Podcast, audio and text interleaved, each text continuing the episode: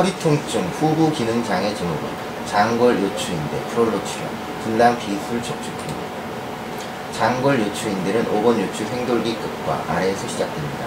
이는 전후 가닥으로 나뉘어져서 장골 용선 전후면에 부착합니다. 요청 관절을 지지하는 데 중요한 역할을 합니다. 전후 가닥은 5번 요추 천추로 굴곡되는 것을 막아줍니다. 측방 굴곡은 반대편 가닥에 의해 조절되고 측방 신경은 전방 가닥에 의해 이루어집니다. 장골 요추인대는 요청 관절의 뒤틀림 안정성을 유지하는 데 중요한 역할을 합니다. 상부 요청 관절의 회전은 제한되어 있지만 요청 관절의 특이한 단면 때문에 제호 요추와 제1천추 사이 약간의 회전은 허용되고 이는 장골 요추인대가 상부 요추의 안정성 확보를 수행하는 것이라고 생각하고 있습니다. 이 인대의 고정 및 안정화 역할은 극성 디스크 탈출을 조절합니다. 제호 요추 제1천추간 디스크 탈출의 경우 강한 인대는 측방변을 막아줍니다. 그러나 오랜 디스크 탈출의 경우 인대가 늘어나 쪽의 통증의 원인으로 작용할 수 있습니다.